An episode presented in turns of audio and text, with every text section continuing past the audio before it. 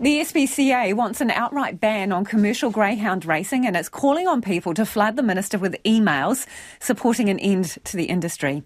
Greyhound racing's already on a final warning with the government giving the industry until the end of the year to get more transparent and make animal welfare a priority. Aotearoa is one of seven countries that still allows the sport, but the SPCA says there should be no more chances for such a cruel industry. Its senior science officer, Dr. Alison Vaughan, joins us now. Kia ora, Alison. Can you just lay out your case for us specifically? Why should this, this industry be shut down? Kia ora. Yeah, I'm happy to do so. So, as you mentioned last year, the government put the greyhound racing industry formally on notice following the results of a 2021 review uh, into the industry, which reported ongoing issues with transparency, data recording, and animal welfare. But this was actually the third review of the industry within the last decade, and every one of these reviews has reported ongoing concerns about animal welfare. So, this is an industry that has been given chance after chance after chance to reform. And now the possibility of a ban is genuinely on the table, and a decision on the future of the industry is imminent. However, an independent survey showed that 81% of the public aren't actually aware that the industry is on notice. So, can you tell me specifically what, what's happening to the dogs that concerns you? Yeah, well, if we look at just at this period where the industry has been on notice, so track numbers from the last racing season within this notice period, there were 920 injuries 94 fractures, and nine deaths. And the number of serious injuries is actually showing a worrying increase during this notice period. And these are just the issues within uh, on the track. There have also been numerous reports of welfare issues off the track, including greyhounds testing positive for banned or illegal substances such as methamphetamine, um, concerns about the uh, housing conditions and basic health care of dogs, and also concerns about socialization of puppies, particularly in large kennels. And the last two reports into the industry both noted that greyhound racing is inherently dangerous. So to be very clear, as long as greyhound racing continues in New Zealand, dogs will continue to be injured and dogs will continue to die. How many dogs are there in, involved in the industry? Do you know? It's hard to get uh, exact numbers, but it's um, the industry has indicated around 3,000 dogs. Okay, so you would like this ban to happen like pronto, right now?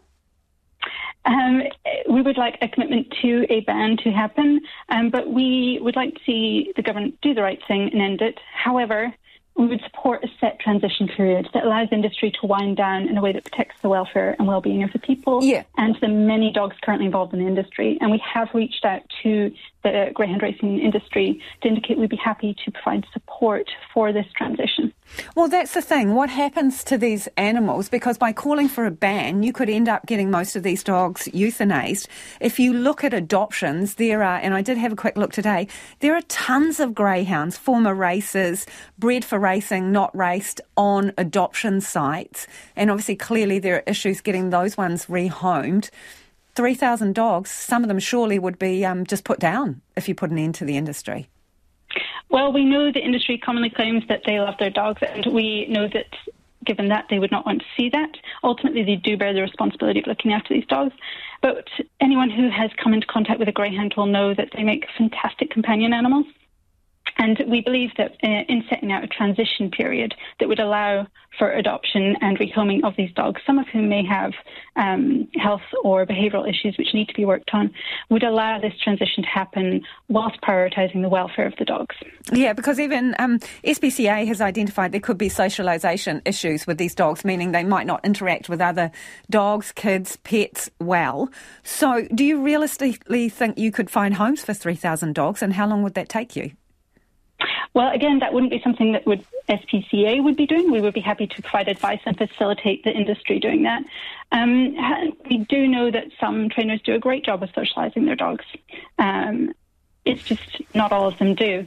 And so that's why this does need to be a transition period. Over over what period of time? Because the other thing is the latest review of the industry by Sir Bruce Robertson said if it was going to be seriously contemplated a complete shutdown, there would need to be, in his words, a full scale inquiry required to assess the consequences of those actions. Do you agree that there would need to be an inquiry before you move in this direction, and how long do you think a transition would take?